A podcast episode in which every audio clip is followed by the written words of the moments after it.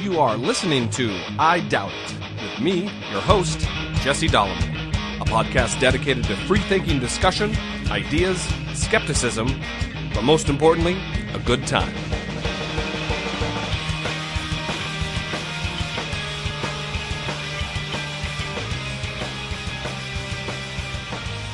Here we are, right where you left us. Episode 44 of I Doubt It with Dollamore. I am your host, Jesse Dollamore, and sitting across from me with no adjective or adverb in sight for me to express about her. I was not paying attention to anything you were saying. So what? It's probably good that you didn't. Oh, okay. Is Brittany Page. Hi. That was a fucking colossal train wreck. Yeah, I wasn't paying attention to know, so I'm sure it was. Woo, that was good. So, like I said, episode 44 of I Doubt It with Dollamore. Thank you very much for joining us, for tuning in to get your twice weekly dose of news News. and, of course, ridiculous comment. A lot going on.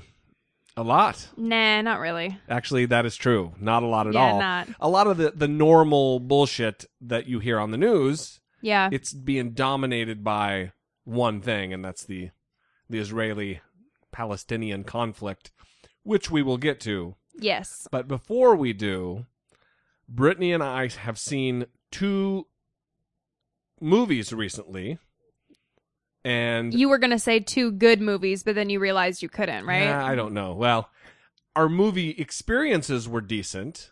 There was only Uh, one lady. Yeah. Well, I'll just tell you what. Here, we recently saw Boyhood Yep. and Guardians of the Galaxy. Yes. and there will be no spoilers whatsoever. None. We, Following. we don't play that game. So yeah, I'm a fucking ardent pro, uh, opponent to spoilers of any type, unless you think a spoiler is telling you that Boyhood was one of the worst pieces of shit you've ever seen.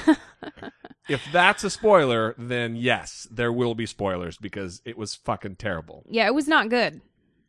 and it's a lot of people are very i guess they try to be all artsy and introspective and oh i really i really like the their take on hubble dog because it really brought me back to my childhood and i was able to reflect upon the hubble blah, blah, blah.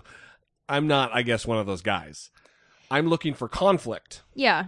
i'm looking for a plot i'm looking for some kind of calamity that gets resolved Yeah. like in every other fucking good movie. I'm here's I'm this type of moviegoer.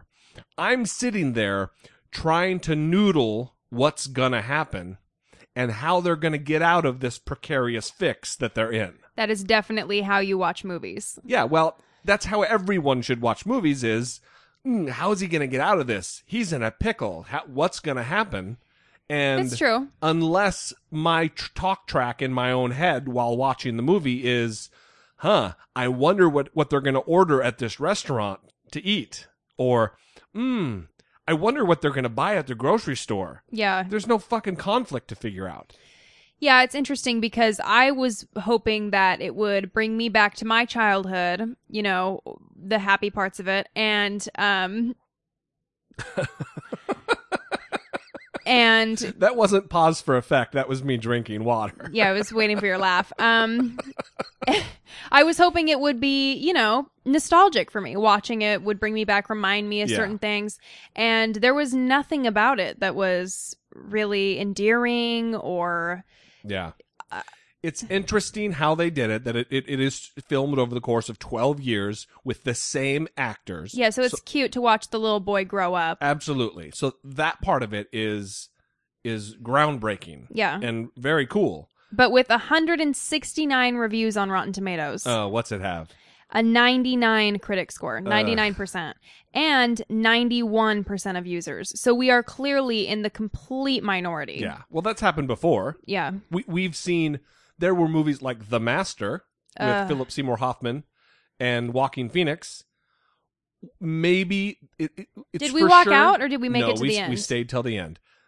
Possibly in the top five of worst movies ever fucking made. I don't even remember how it ends now because Yeah, I I don't either. I imagined us walking out, so I think I've blocked out Well, the end. I remember being pissed off that because several people did walk out in the middle, and I remember being very envious. Oh, why didn't we leave? yeah, we should have. But um, Tree of Life with Sean Penn and Brad Pitt, I didn't see it. possibly the worst piece of shit ever made. Noted. This is not a movie podcast, obviously, for those of you who do listen to the show, and we're not going to make it that. But I would, I would challenge you to go out and see Boyhood, because some of you, uh, most of you, are probably going to love it. But I want to know why, yeah. and I, I want to ask people who aren't artsy fartsy. Oh, it's so cool. I, I don't want that type. Trying to be artsy fartsy is probably Yeah. what you mean to say. I want someone who I can honestly judge their opinion. Like like my best friend Brett. I, I Brett doesn't want to go see it now because I've I've shit on the movie so much. That's a bummer. And I told him today, I said, No, no, you have to go see it now because I need an honest perspective. yeah. Because he's not up his own ass with how creative and mm, just so duh, duh, duh." he's not one of those guys. Yeah. So he's he's an he's a he's a, uh, a definitely a critic and understand what makes a good movie, but he he'll shoot me straight. Well, so, and the thing is, people might think I'm also clouded by you, but you were not happy with this movie within the first like 20 minutes. yeah, And I was still trying to be upbeat. Like you would say something to me negative and I would just brush you off like, yeah, shut up. And then I'd get back into the movie like, oh, it's kind of funny here. And yeah, he's cute and I'm trying to, you know, be happy about it. And then by like 45 minutes, I was asking myself where it's going. I couldn't believe it was going to be another two hours. well, you we were about. I don't want to give percentages, but here I am giving percentages. We were we were over halfway done with the movie. I, we'll just say that. And you turned you turned to me and you said, "Are you wanting to go?" I said, "No, no." You said, "Well, maybe it's you know maybe it's going to get better." and I I was talking to Brett about this same thing today that a movie once you're at that point, it never ever all of a sudden turns around and gets better Yeah. it's going to stay just as shitty as it's been and sometimes it'll get fucking worse Yeah. because the director loses focus or whatever but this case it didn't get better so go see It it, didn't get worse though. no it didn't get worse it Yeah. stayed the same shittiness Yeah, plateau of did. shit that it had been the whole time It did. so I, I encourage everybody to go watch it and i want to hear from you or if you have seen it let us know call in 657-464-7609 or text us briefly whatever message us on the facebook page whatever Just tell us we're dumb and not artsy enough. We don't get it. yeah i'm apparently not up my own ass enough Yeah. so and and and that movie experience wasn't ruined by anybody except there was an old lady who wouldn't shut her fucking mouth There were two old ladies. They were like BFFs and they were talking throughout the entire thing. there's one incident, one scene in the movie where something's going on, and the lady's like, "Ah, call the cops! Yeah. call the police!" It reminded me of uh, Louis C.K., the Louis C.K. bit where they're at the bank waiting in line and the old lady says something about how Oh, there's right. a long line. He's like, oh, you. Oh, I tell you what, we'll play it. Yeah. I don't know. I, I've, tr- I've started to kind of hate people, and it's not because I have anything against them. It's just I, I, I enjoy it. It's just recreation. like, you know, when you're at the bank and you got nothing to do while you're waiting in line, so you just pick people to hate while you're waiting. You just look at someone and form an opinion with no information. And it's never positive. Who fucking wastes their time? I bet he's a hard worker. Who thinks about that shit? Skip over those people.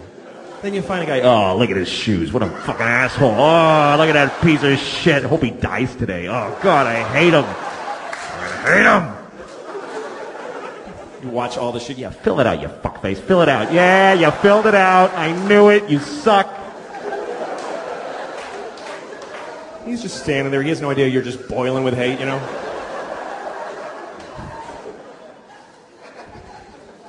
I feel people hating me sometimes, you know, like uh, I was at the post office and I'm at the line, you know, it's one of those things where there's a long line and one window open. So everyone's just like, ah, everyone's mad. But when you're in the line, you're in the hate group. You get to be part of the group and you're all looking at each other going, like a silent movie of impatient people, you know.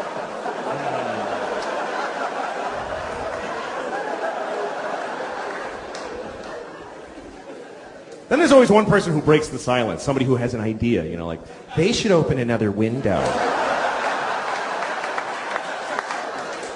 And everybody's like, yeah, I know, I don't even know. I don't even know how to do it. Then there's always an old lady who has a story. I was here on Wednesday. And there was also a line like this. Holy shit, really? Oh my god, you fucking old lady. That's amazing.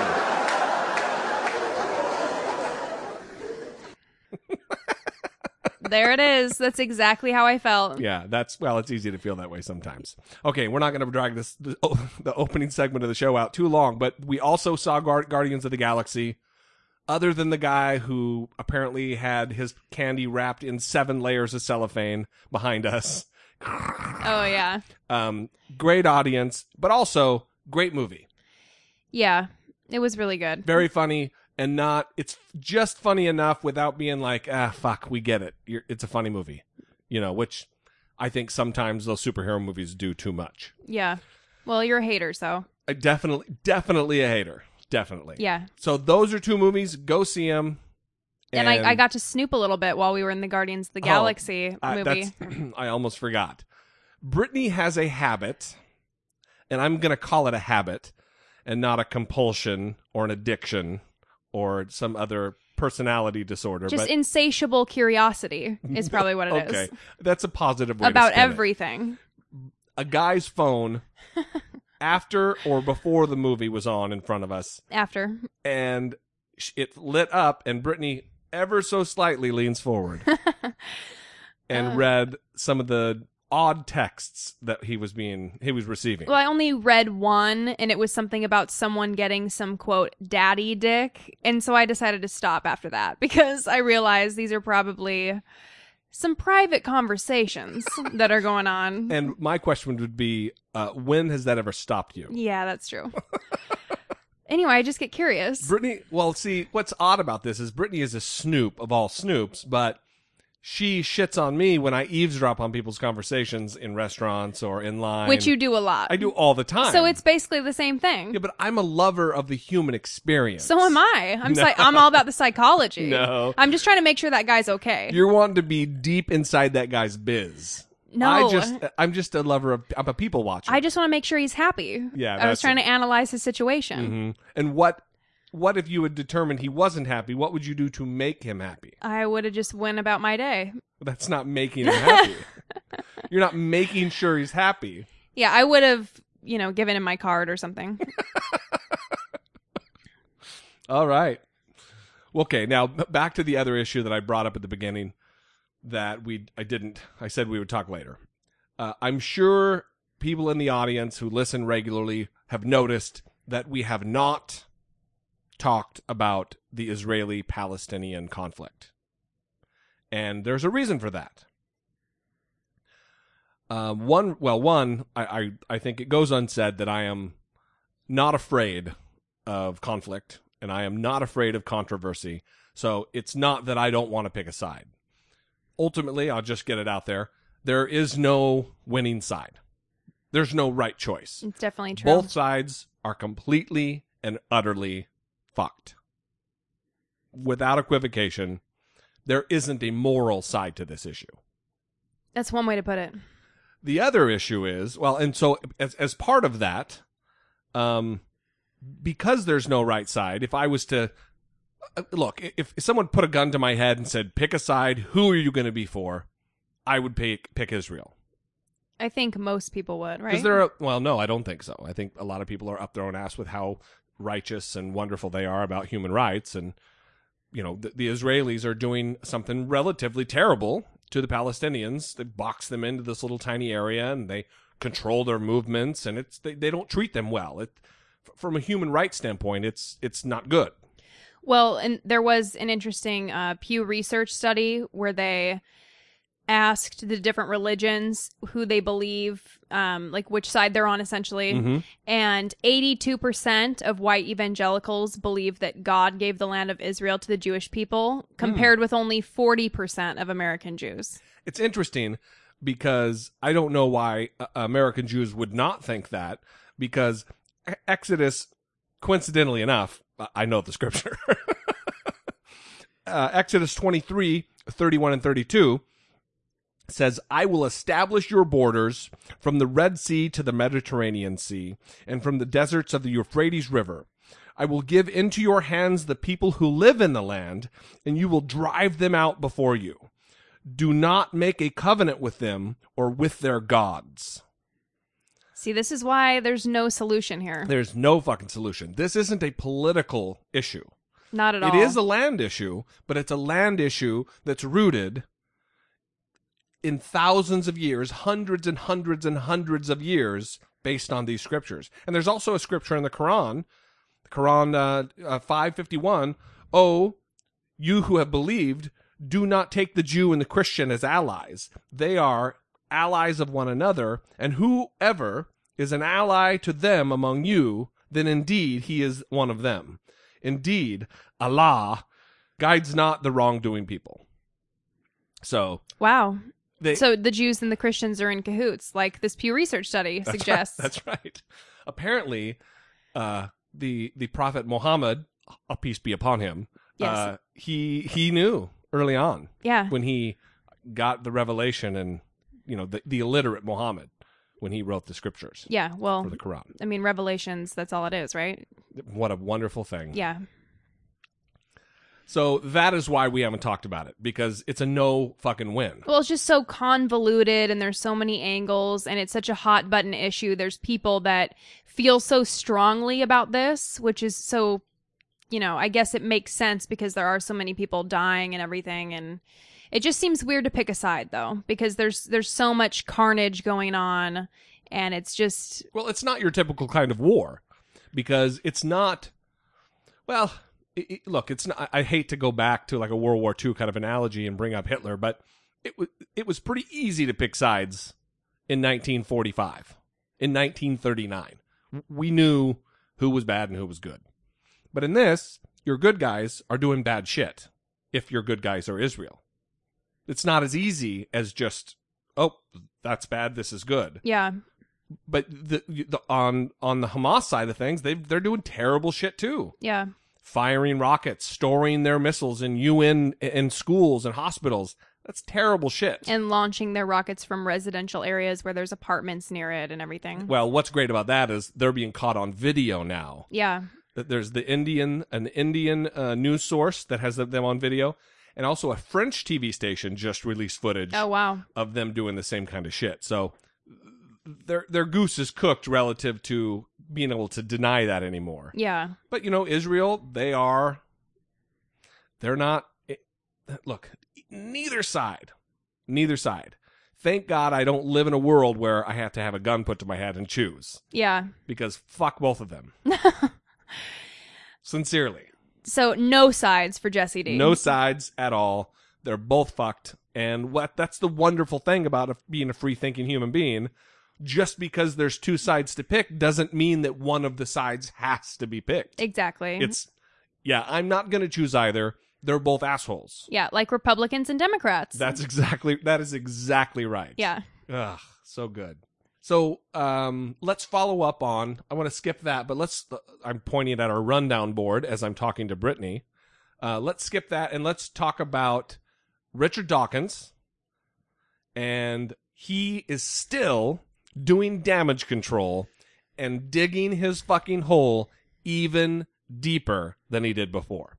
Yeah, he wrote a another blog and it's very very long and again in reference to his his mild pedophilia and his date rape versus knife point rape yes. all those tweets Yeah, and if you're curious about it listen to the last episode Yeah, and I'll post this latest blog on the Facebook and the Twitter page. So if you want to go read it for yourself, you can.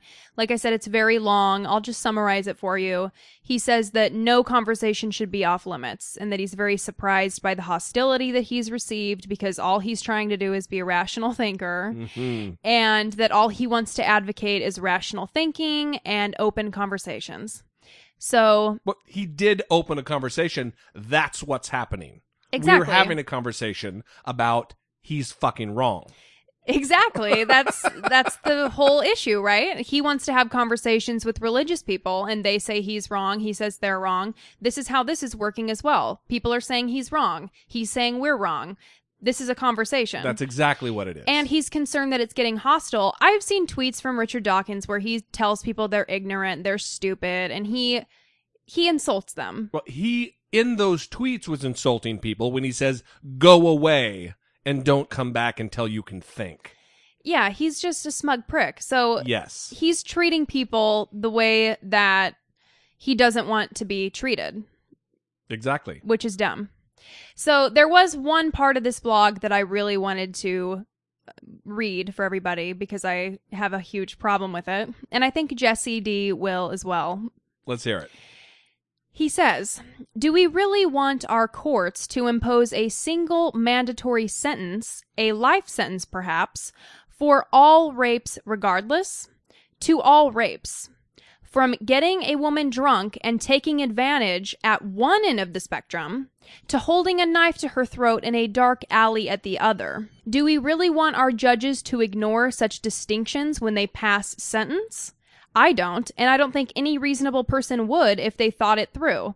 And yet, that would seem to be the message of the agonizingly passionate tweets that I have been reading. The message seems to be no, there is no spectrum. You are wicked, evil, a monster, to even ask whether there might be a spectrum. Okay, so the main issue that I have I got stuff too. Go ahead. is where he says he's again giving a spectrum of rapes that there shouldn't be an equal sentence for these two type of rapes getting a woman drunk and taking advantage of her you can just replace taking advantage with raping That's her exactly right. He he's not he's not being intellectually honest. yeah it's completely absurd Well, It's again, he's using words. Oh, taking advantage of her. That taking advantage of her is you owe her seven dollars and fifty cents change, and you only give her five bucks. That's taking advantage of someone. yeah Inserting your penis into another human being against their will is called fucking rape. Dumbass Dawkins. yeah well and getting her drunk and then when she's drunk Yes. raping her i mean that's you're raping somebody there's no spectrum there's no spectrum i just don't understand why he continues down this line of thinking That that rape should be dealt with like the other rape. Maybe the other rape it involves also brutal physical assault, so that gets tacked on Yeah. to the rape charge, yeah but it's a separate charge that's Yeah. added to. Yeah, because rape is the crime. Rape is the crime. And that's what we're talking about is rape. That's right. Not taking advantage. Don't use that phrase. Yeah. It's rape. Dumbass Dawkins. Why is he being such He's a turd? continuing to dig his fucking hole. yeah. Ugh. And then I don't think he's wicked, evil, a monster. I don't think he's those things for asking these questions. I just think he's dumb. Well, and I say dumbass Dawkins. Obviously, he's not. I, don't believe him to be a dumbass. I believe he is uber prideful, and he's he's Oh, caught that's for now. sure. I think that's what it is. He's so prideful, and he can't just admit, ah, fuck you guys. Listen, at heart, I'm a good guy. I'm a nice guy. I just, yeah, sorry, Yeah. I kind of fucked up. I just say dumb stuff a lot. I just went off half cocked on Twitter. You guys have done it too. That's what he needs to do. That's for sure what he needs to do. And he's not going to do that. I don't Well, one so. because he has a British accent. yeah. I know. What accent were you doing? I don't know. I'm kind of disturbed by that. He's probably offended by that right now. Uh, he probably is.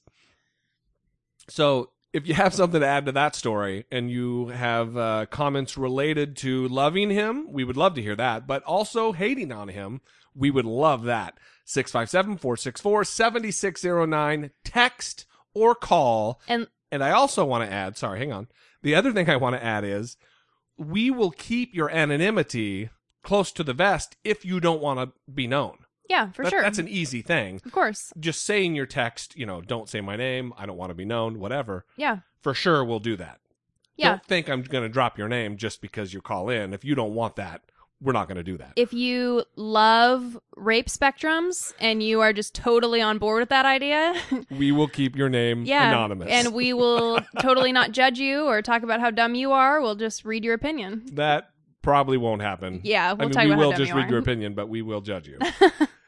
We're really encouraging him to call in. Yeah, we are. So again, 657-464-7609. That is the number to text or to call and leave your voicemail. It's a good conversation. It's a great conversation. Uh, because maybe we're wrong. Maybe I'm not seeing something. Th- that's possible, Yeah. but unlikely. So if someone sees it a different way, seriously, tell me how it is. for sure. For sure. Well, so anybody can do a better job of of keeping their head above water relative to to Richard Dawkins right now because he's not getting it done. Yeah, he's not. So moving on, um, Ebola virus, big news. So I want to kind of explain t- to the audience. I did say something on the last episode or before that about the liquefaction of your organs, and that's not necessarily what happens. Some of the some of the the the symptoms of Ebola are like the flu. Fever, dizziness, aching joints, that kind of thing, but also it leads to bleeding and you start bleeding from your eyes, from your nose, from your from your all your orifices. You start bleeding. So Oh my god. it's it's total organ failure that eventually is what overtakes you. wow. So it, it isn't technically the liquefaction of your body where you're just like you melt Yeah. like I like the Wicked Witch, you know. Yeah. Uh, but but it's pretty terrible. Yeah, that's bad. So That's not a good sitch. two Americans have been flown back to Atlanta to Emory University Hospital, and they've been given a serum, which is has been developed by Mapp Biopharmaceuticals, a small San Diego based company established in 2003 and led by Larry Zeitlin, PhD, a Johns Hopkins trained reproductive biologist who became an expert in plantibodies, which are antibody therapeutics produced in and purified from bioengineered plants. that's so he's a smart guy, is what you're saying, Yeah, and he, he probably advocates for GMOs. right? I'm sure. I'm just dropping that in there. uh, for the record, and as a matter of correction, uh, he does not, most certainly, does not advocate against GMOs. Yeah, so Brittany this was being a jokester. Yeah, so this secret serum No, no. That's what I want to talk about right there. I'm glad you said it. Everyone is calling this a secret serum, a top secret serum. I've been hearing on on on CNN. I just did it too. Yeah, well, it's not a. There's no fucking secret about this. It's not a secret serum. They're making it sound like, oh, it was secret only for a. Ma-. That's what's leading to this hysteria right now about. Well, why do you give it to Americans? And uh, why aren't Africans getting it? And blah blah blah. It's today. Brooke Baldwin was on with a was on with a bioethicist named Harriet Washington, and well, the conversation went something like this. You know, you bring up a point that I have certainly heard among um, some friends of mine just asking this question, you know, who is it to, to decide um, at the end of the day who lives, who dies, who gets this drug, if in fact it, you know, manages to, to help these, these Americans or not? Right. Well, that is the um, obvious question. And certainly, no one intends to withhold the drug from Africans. But for economic and historical reasons, that is precisely what tends to happen. It's not an accident that they so far have not had access to it, which I hope will change as more becomes available. There are economic reasons, a network to which uh, Westerners tend to have access, but not people from developing countries. That influences who gets scarce drugs. Let me flip the script because we could be having, Harriet, a very different discussion if the headline instead were experimental drug only used in monkeys now being tested on West Africans. I mean, I think that there would be outrage that people would be saying they're being used as guinea pigs. Well, those people would be wrong because it happens all the time. We have to remember that the way our system of testing drugs is designed, someone, some people are always the first to get a drug. And increasingly, those people are people in the developing world, where now two out of every five clinical trials are being held in the developing world. So it's frequently the case that these people are the first to get a drug that's been tested in animals. And that's perfectly acceptable. We, we've decided those are acceptable risks. What is important and what is not acceptable sometimes is the way in which the trials are administered and conducted. there's a few things there. First of all, I don't necessarily disagree with what she's saying. That oftentimes the developing countries is where they test this stuff. But for her to act like it's happening the majority of the time and then to go on and say that two out of five tests are being that's not the majority at all Yeah.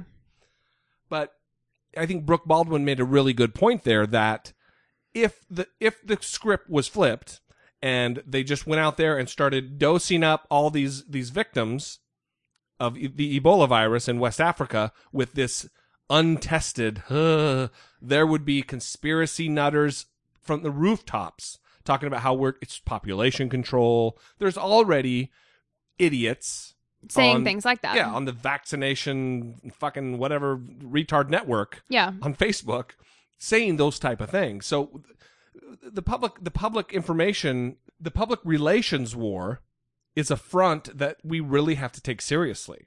Especially when this guy is not running a charity at this San Diego based small phar- pharmaceutical firm. He's not running a charity, it's a business. So he can't just run out there and and and have his business be maligned. He's got to take care of what he has created, which ultimately is going to save hundreds of thousands, if not millions, of lives. Well, and also it hasn't been approved for human u- use. Not in the United States. And well, I guess nowhere because it's, it's, it's not yet even in the phase of clinical trials. that's exactly. It's that's right. So- it's not even in phase one. So it's I mean it's it's kind of a risky thing to they're really just grasping at straws here. Let's try this. And so I mean, I don't even know the legal implications surrounding whether or not he would be able to just give a batch away to another country and say, "Here, this isn't approved for use in humans. It's not even started clinical Yeah. trials yet, but here you go, have at it." I mean, that doesn't seem like something that would happen. No, not at all. That's why the uproar and all the consternation relative to, oh, I, a couple of Americans got it. It's, I, I don't see any ill ill will or bad intent related to them getting it at all. I think it's one, they are hailing this as they're using the word miracle. Obviously, it's science. There's no fucking Yeah, what are they a bunch miraculous. of bunch of Dr. Oz freaks over here? right but they are i mean they're saying within an hour of him they they were watching his rash. That's another sign of having ebola. They, they were watching this rash that was covered his entire body go away within an hour of him getting the serum. That's great. so it, it's an amazing thing. They need to start mass producing this because we don't want some wild pandemic on our hands Yeah, and the head nurse at Emory University Hospital actually responded to the crazy reactions that, Oh. that we've been getting from Good. people on social media that are saying, well, why did you bring these people here? You're just going to infect all of America. And she said a couple of good things in her column. Uh, she said those fears are unfounded and reflect a lack of knowledge about Ebola and our ability to safely manage and contain it. Our hospital has a unit created specifically for these types of highly infectious patients, and our staff is thoroughly trained in infection control procedures and protocols. But beyond that, the public alarm overlooks the foundational mission of the U.S. medical system. The purpose of any hospital is to care for the ill and advance knowledge about human health. At Emory, our education, research, dedication, and focus on quality, essentially everything we do, is in preparation to handle these kinds of cases. Further, Americans stand to benefit from what we learn by treating these patients. So, you know, that is a great point. She's saying these people came here, we're going to treat them, we're going to figure this out. And if this comes up again, if other people are infected, not only will we know how to help them, but we can also tell people in other countries, look, this is what happened here. This is what we did. We solved the problem and we can give that knowledge to other people. That's exactly right. Because little do these jackasses know who are railing against bringing these Americans home is viruses don't need a fucking passport to cross the border. And invariably, well, right now there's someone sitting in Mount Sinai Hospital who they think may have Ebola that wasn't brought back because they just got on a plane and they may have been infected Yeah. people travel between borders and there's no we don't have a star trek type device like a, a scanner that scans the body and tells you what diseases they have Yeah. so they can come to the country we need to have these kind of um, procedures in place and the knowledge based on certain diseases on how Exactly. to combat them. Yeah. And Ebola is not going to become a threat to the general public because these two people are enclosed in their hospital. That's right. They're taking care of business. They're medical health professionals. They know what they're doing. But this chief nurse, Susan Grant, goes on to refuse to care for these professionals would raise enormous questions about the ethical foundation of our profession. They have a right to come home for their care when it can be done effectively and safely. As human beings, we all hope that if we were in need of superior health care, our country and its top doctors would help us to get better. We can either let our actions be guided by misunderstandings, fear, and self interest, or we can lead by knowledge, science, and compassion. We can fear or we can care. That's exactly what it is. It's, and I'm speaking to those people who didn't want these Americans to come home. If you had Ebola, jackass numbers 1 through 55, if you had Ebola and you were in West Africa or wherever, wouldn't you want to be brought home and be treated by top notch medical professionals? I think the answer everyone knows is yes. Jackasses number one through 55, absolutely. And they would be screaming loudly, like the cowardly fucking weasels that they are, bring us home. I know, I would definitely want to. I would too. But I'm also not shitting on these people for being brought home. They're Americans. That should mean something. Yeah. I think also I would like to kind of survey the people that are mad about it and see if they tend to be conspiracy thinking people. Because, I mean, what is the argument? It just doesn't make sense that these people who came out of the ambulance completely covered Right. are gonna, they're not, the hospital isn't gonna let them run free around the general public. They're not letting them into the newborn ward and go cough all over everybody. You know, it's, Well, it's not even. It, it's I, that it's that too for sure. But I look at it even from this perspective. If I lived in Brazil, and I was from Brazil, and I was a doctor working over in Africa trying to help people, and I caught a disease, and the best hospitals were in Sao Paulo. Wouldn't I want to come home? Be allowed to come home to be treated in my home? yeah, or England or whatever country. It, Yeah. it doesn't matter that it's the United States yeah, because Emory University isn't the greatest hospital in our country, yeah, probably by any stretch.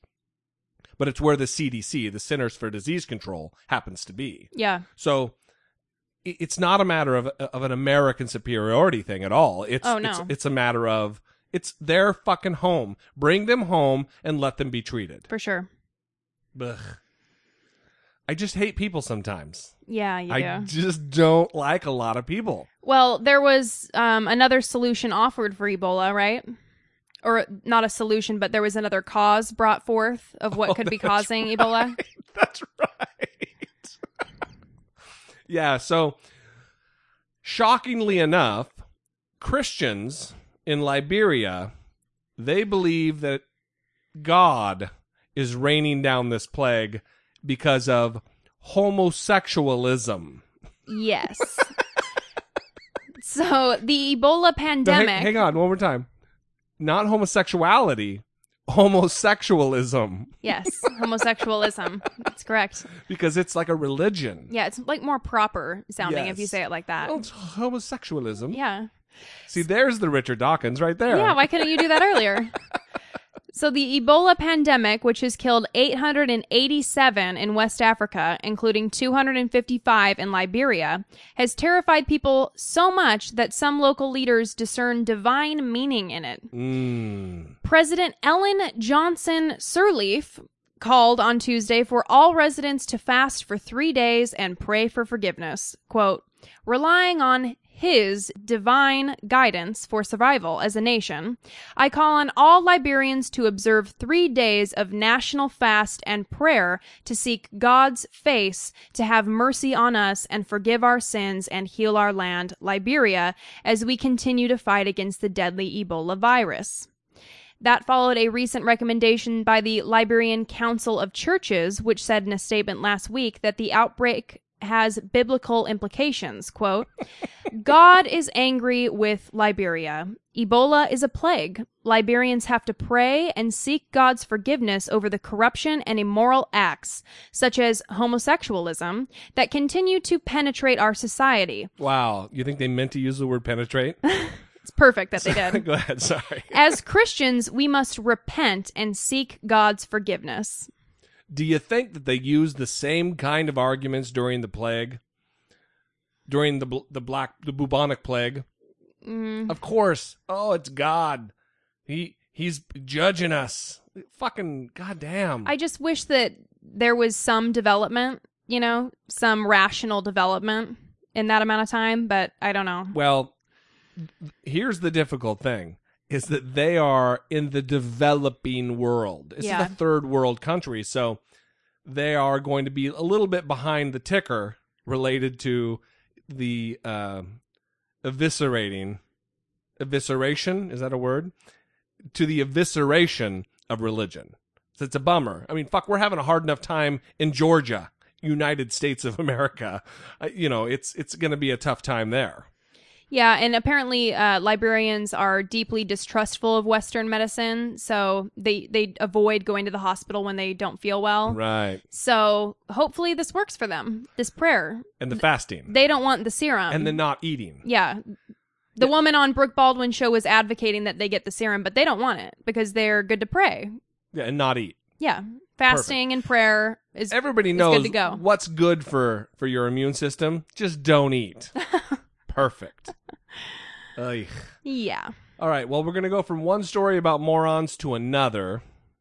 An Australian couple and their surrogate to have a baby. Yeah, some of you might have heard about this story.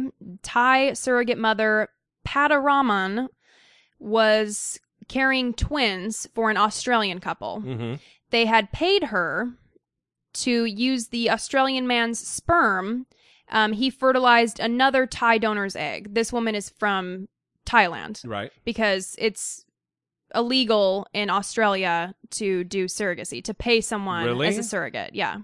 That's fucking weird. So they people from Australia usually go to foreign countries Okay. to get their babies. So they went to Thailand. They had another Thai donor um, give eggs, and then they fertilized those eggs with the Australian man's sperm. Okay. So, and they paid like 17 and a half US, 17 and a half thousand dollars. Fourteen nine. 14.9. Okay. 15,000. Yeah. So what happened was one of the babies ended up being Down syndrome, Mm-hmm. having Down syndrome, and there's a little dispute over what happened there because Well, ultimately, what happened is The babies were born. The Australian couple came to get the babies. They're twins to take them back home. Mhm. They saw that one had Down syndrome and they left that one and took the other twin. right. Any way you shake this, these people are fucking bad people. Any way you shake it. Yeah. So they've left this woman with a special needs child. Yeah. And she said she's going to care for it. She said she, you know, loves it. She will care for it. But it is a bummer because she wasn't expecting this, obviously. She wasn't planning on having a kid. Yeah, she was given money to have a baby for other people to take. And now it's come out that this Australian father has child sex charges. Ugh. Goddamn. The couple who cannot be named for legal reasons after coming under heavy criticism for rejecting their son at birth uh, is now under more heavy criticism because apparently he was jailed for sexually molesting two girls under the age of 10 when he was in his 20s. And he was also accused in 1997 of another six charges of indecently dealing with a child. And that's not something that you grow out of. Yeah. That, that is that is a, a, a, a compulsion that is deeply rooted in your fucking brain that as of as of yet cannot be eradicated.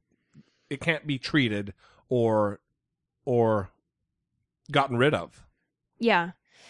It's really disturbing then that he would go to another country to have children and now he's in the possession of a girl because Yeah. he left the boy there and they're in he's in possession of a little girl and I mean I don't know what's going to be done here because it's all it's two different countries it's it's a lot to deal with um I, I would hope that as advanced as Australia is, they're very United States esque. Yeah. they're very modern, and I, I would I would really hope that they're gonna take care of some biz, and at least keep a fucking eye on this guy. Yeah. There is controversy surrounding exactly what happened and some of the, the arguments. I, I said initially that either any way you shake it, these people are bad people. And I do believe that, but I want to talk about some of the things that are controversial relative to them leaving the child. Yeah, the woman who did the surrogacy, and again, commercial surrogacy is illegal in Australia, but altruistic surrogacy is allowed. So it was just illegal because they paid her. Mm-hmm. It would be kind of hard to find someone just willing to have a baby for you, Right. just for the hell of it. That's why I, I was like, that's weird. I, I, I do believe that some kind of system needs to be worked out to whether you regulate and monitor the surrogacy system, but these people need to be compensated because they're doing a they're doing quote unquote the Lord's work yeah. because So- God's not getting it done. He's not having his, the other, his wife have a baby. You Yeah. gotta step in sometimes when God's you know taking a break. Yeah, so the Thai woman that had the baby says that the agency they went through to deal with all this told her the parents wanted her to have an abortion once the medical test revealed the boy had Down syndrome, but she refused. But the Australian parents are denying that they knew anything about the Down syndrome. They're mm-hmm. saying that they believed he had a heart condition and that they were told that he wouldn't live like a day. So hang on. So let's let's take the Australian let's take the the the child rapist's word for it. Um so they find out that the child their his child, his DNA, his offspring has a heart condition and isn't going to live a day. But is still alive. And yeah, it's still alive. And what do they do? They say peace out. Bye. That's exactly right. Are you kidding me? Yeah, it's sick. It's And they say, um, oh, good day, yeah, mate, or whatever. I know it's really sad because you think you're told, okay, listen, one baby's okay. The the twin of that baby, Has a terminal congenital heart defect. yes, and it won't be living a day. And if they're planning to leave that night or something with their baby, just you know, okay, well we'll stay the extra day and we'll be with it until it passes, or okay, well we'll take it home and let it, you know, we'll see how long it lasts. Maybe it'll live longer. Gonna expire on our watch because it's Yeah. our child. Yeah, and you know, a friend gave this quote. They said Gammy, the boy with the Down syndrome, was very sick when he was born, and the biological parents were told he would not survive, and he had a day at best to live and to say goodbye.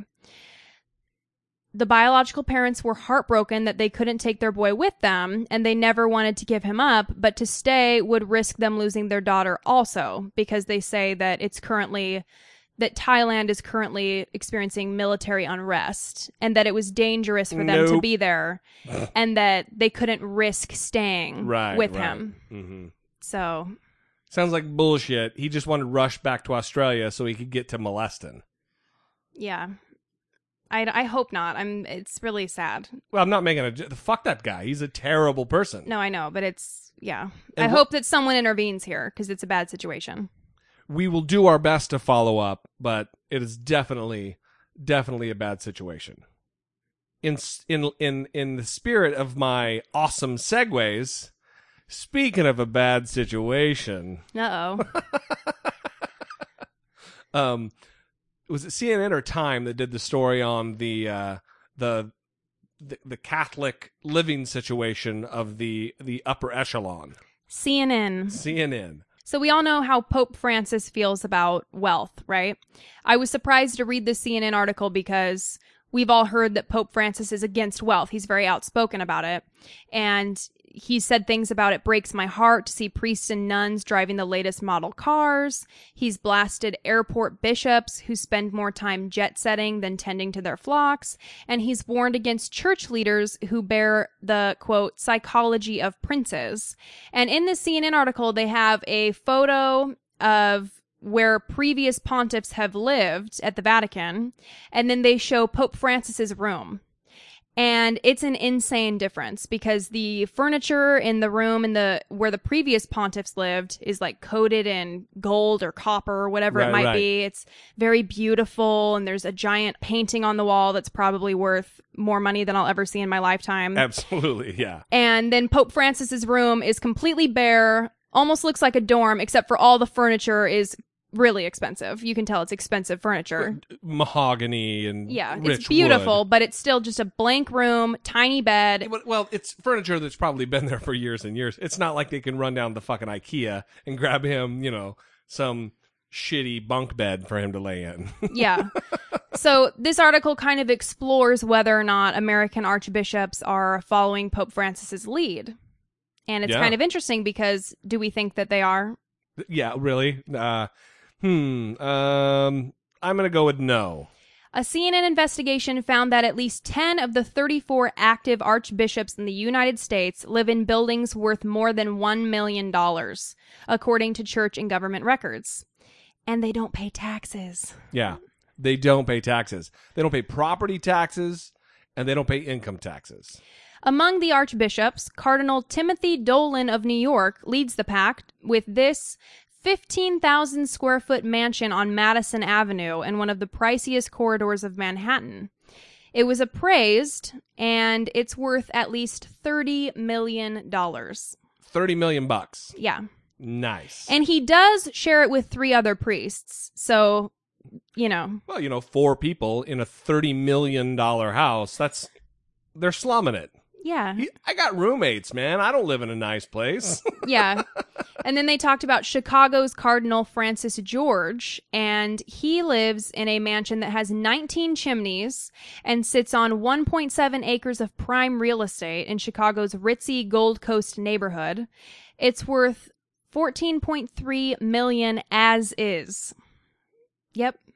God damn. It's like Cribs. He has 19 chimneys. Yeah, I know. It's ridiculous. He's like a rapper. Why doesn't MTV Cribs go to all these different um, Cardinals houses? Well, and some of these, some of the, some of these, the houses that they live in are church related. Like Timothy Dolan lives in one that is clearly it looks gothic. It's it's gothic architecture right down um, on Madison Avenue. But then when we move on to like Archbishop James Sartain of Seattle, he lives. It it's just a house on a street, and it's a three three story house he lives in by himself, and its appraised value is three point eight four million dollars. yeah. So it's not always a church property in that traditional sense that he's like living in a in a little room above the of, above the sanctuary. Yeah. And, but Archbishop Leonard Blair of Hartford, Connecticut, he lives in a nine thousand square foot mansion, which is appraised at one point eight five million, and it's like a rural suburban, like an old, awesome brick joint. It, it's certainly not. I mean, it's probably church property, but it's not church property like near the church or in the church. It's I a would want- goddamn awesome brick house. I would want to live in all of these houses. Yeah, and then Archbishop Thomas Wenski of Miami, he lives with his secretary, a priest who's a priest, so a man, in this six bedroom, six bath house with a tiki hut and pool in the back backyard that overlooks Biscayne Bay. Well, he needs to get his tan on at the tiki bar. Yeah, it's a 5350 square foot residence and it's worth more than 1.38 million dollars. Yikes. and these assessments are being taken from like that was Miami-Dade County assessors. These are actual government assessments of the values. So they're actually they're actually probably worth more than that, but because of the real estate bubble, they've gone down in value. So none of them are following Pope Francis's lead. Well, none of them are following Jesus' lead. I guess that's mean, more important. yeah. Jesus he he advised his his his 12 apostles they had to give away everything that they they owned and follow him. You they know didn't sell everything they owned. They gave away everything they owned and follow him. you know what's interesting is Reza Aslan Mm, just yes. came out and criticized Joel Osteen and the prosperity preachers. That might be the first good thing Reza Aslan's ever done. yeah, and he talked about how they are not living like Jesus would want them to. And he came out and he shamed them. So I thought you might appreciate that, even though you don't like him. I don't like him at all, but it it does make me you know, he he's also he's he's biased because he's a Muslim. Yeah. So he he he, has a dog in the fight to be anti-Christian too, but what he says is absolutely true. And Yeah. I didn't mean that for for that to rhyme, but It was really good, It though. just did. Yeah, it was impressive. I'm just kind of a rapper, you Yeah. know. So that's that's an interesting story that the the top brass of the United States um, Catholic Corps are living like kings. they are living like kings. Absolutely, it's a bummer. So very funny story, and an an, unexpected controversy.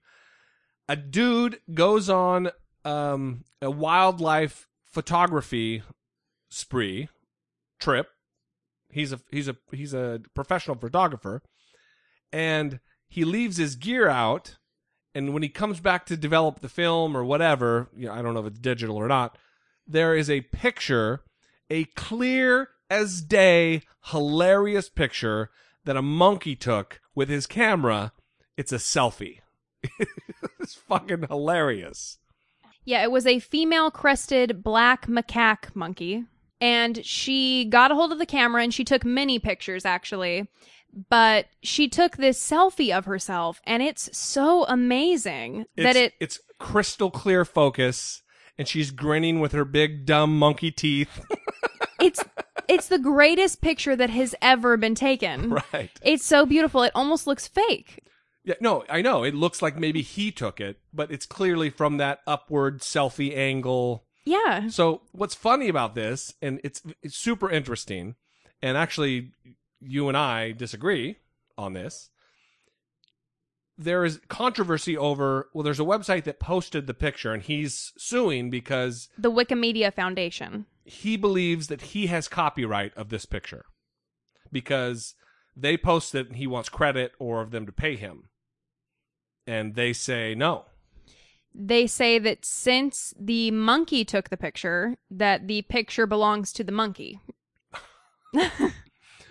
because certain copyright law relative to photographers has, has held pretty substantially that it's who clicks the shutter button is who has the copyright who Exactly. actually took the picture Yeah. so it's not whose camera the t- picture gets taken uh, with it's who actually clicks the shutter button and so s- since the monkey took this the monkey would own the copyright but that uh, obviously isn't the, the deal and he claims that because he invested the thousands of dollars in the trip to go over there and do this, he invested in the equipment, that the copyright on this belongs to him. Yeah, he says it's irrelevant who pushed the button. He transported all the equipment to Indonesia in order to capture wildlife photographs at a cost of thousands of dollars. And so he is the creative force behind the photograph. And the Wikimedia Foundation doesn't care and told him that they don't agree with him and that they will be keeping the photo up on their website. So he's thinking about suing.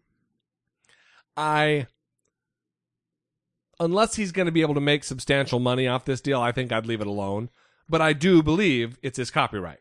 Yeah, I do too. So I, that's why I'm confused why you said we disagree. I don't think it belongs to the monkey. Well, I don't think I don't think anybody believes it belongs to the monkey. I thought you believed that there is no then there's no copyright. You don't believe that. I for sure believe okay, okay, I was wrong. I thought that we disagreed. I definitely believe it's his because he transported that all the equipment and all that shit. That's Yeah, so the Wikimedia Foundation is saying that there's no copyright at all because an animal took it. And I just I just don't agree with that. hadn't he brought that camera there, that monkey wouldn't have been able to take that selfie. exactly. Hadn't he left his camera irresponsibly so in the vicinity that an animal could get a hold of his camera, that picture would not have taken place. So he was, if not responsible for that picture, he definitely played a part in its taking. For sure.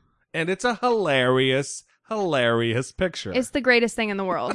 that monkey is awesome. I might have to change it to my profile picture. I mean, how cool is it that the monkey took the camera and was going around snapping pictures? Well, a lot of them were just of the dirt. You know, he's just bumping the button. I don't think he's. Well, he did it good enough to do this perfect, beautiful photo. That's the greatest thing I've ever seen. Yeah, it's pretty awesome. So it, it's actually that is already up on the Facebook page. Yeah, it is. Which, since this is recorded, it doesn't matter that it's already up. You're going to hear it and go there. So Well, that was good information that you gave everybody. I, I like to give accurate information. yeah, you're laying it down. And then we are going to wrap it up with the Florida Files.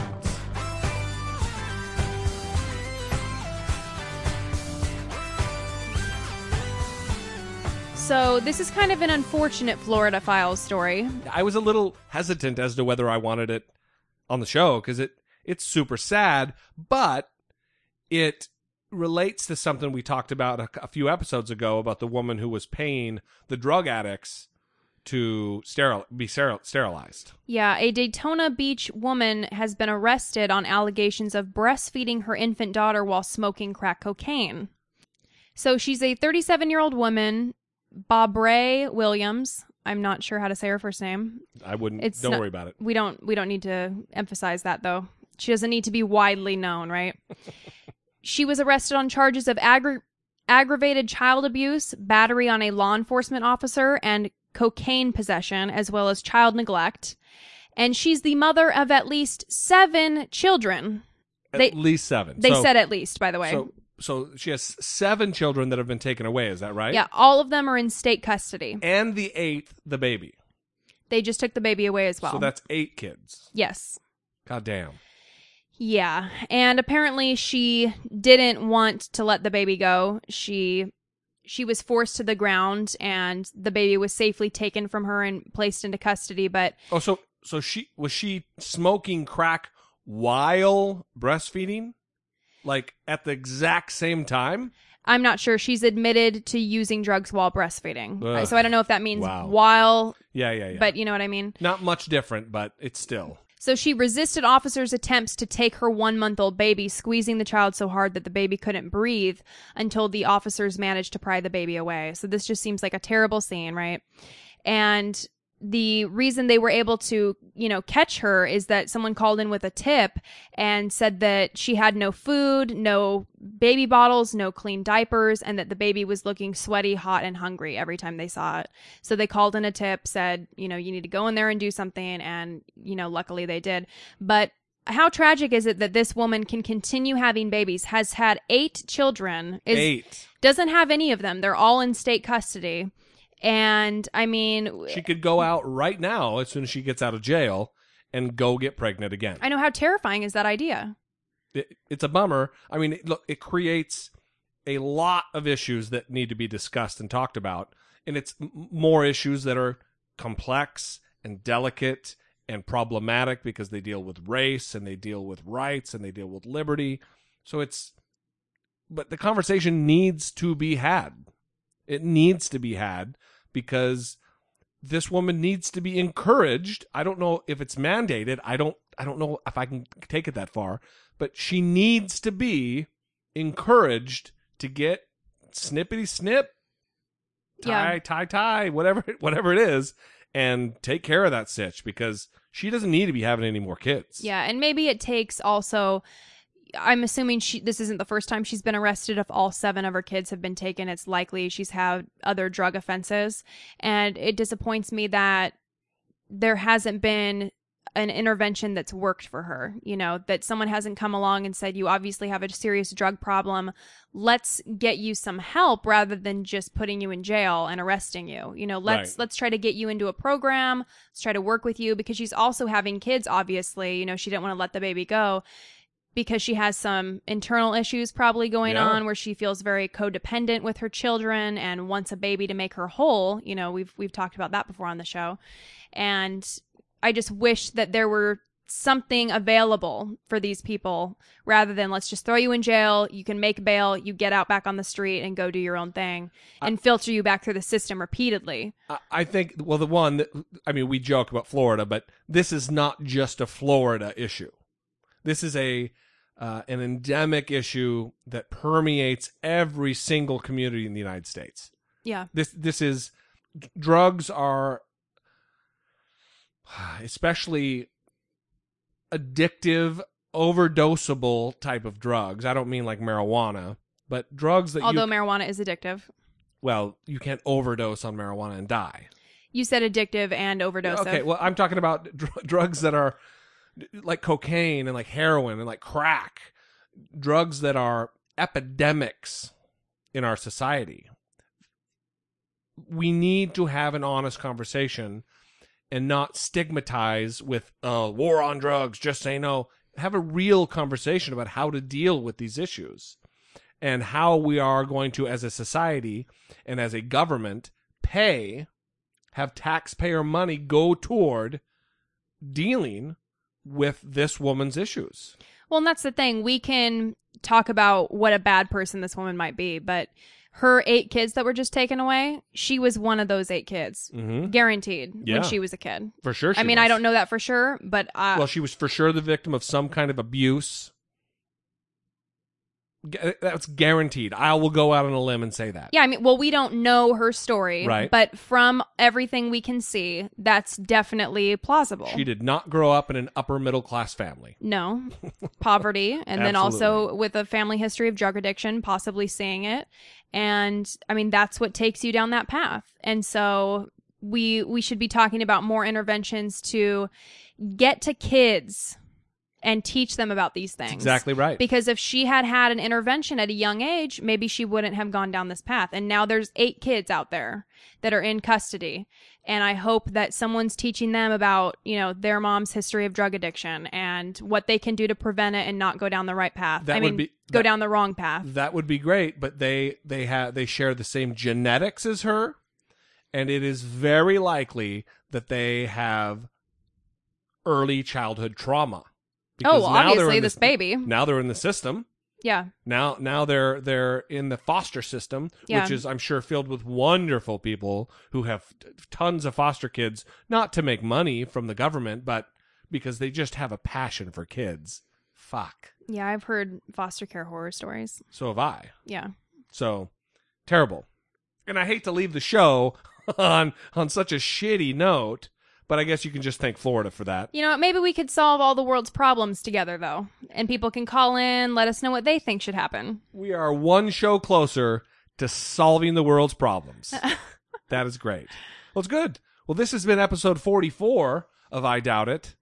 Listen, if you are a listener to the show and you're a supporter of the show and you ever buy any product ever, you should consider Amazon.com. On Dollamore.com, that's D O L L E M O R E.com, there's an Amazon search link where you can buy something from Amazon, and it goes a long way towards supporting the show and rec- recouping our certain costs that we incur month after month after month, whether it be replacement of equipment or whether it be hosting or whatever. And we would appreciate it very much. So if you're looking for a book or a new set of of rocks glasses for your whiskey habit, your whiskey hobby, Whiskey hobby. I'm sure a lot of people have those. I have a whiskey hobby. Yeah, you do. You can go to Amazon and they can, I'm positive, meet your needs. And if you're going to spend your money anyway, why not help out this show that provides you minutes per week of entertainment? So that's it. Episode 44. We are rapidly approaching 50. We love you and appreciate you for listening. For Brittany Page, I'm Jesse Dollamore, and this has been I Doubt It. Holy shit, really? Oh my god, you fucking old lady.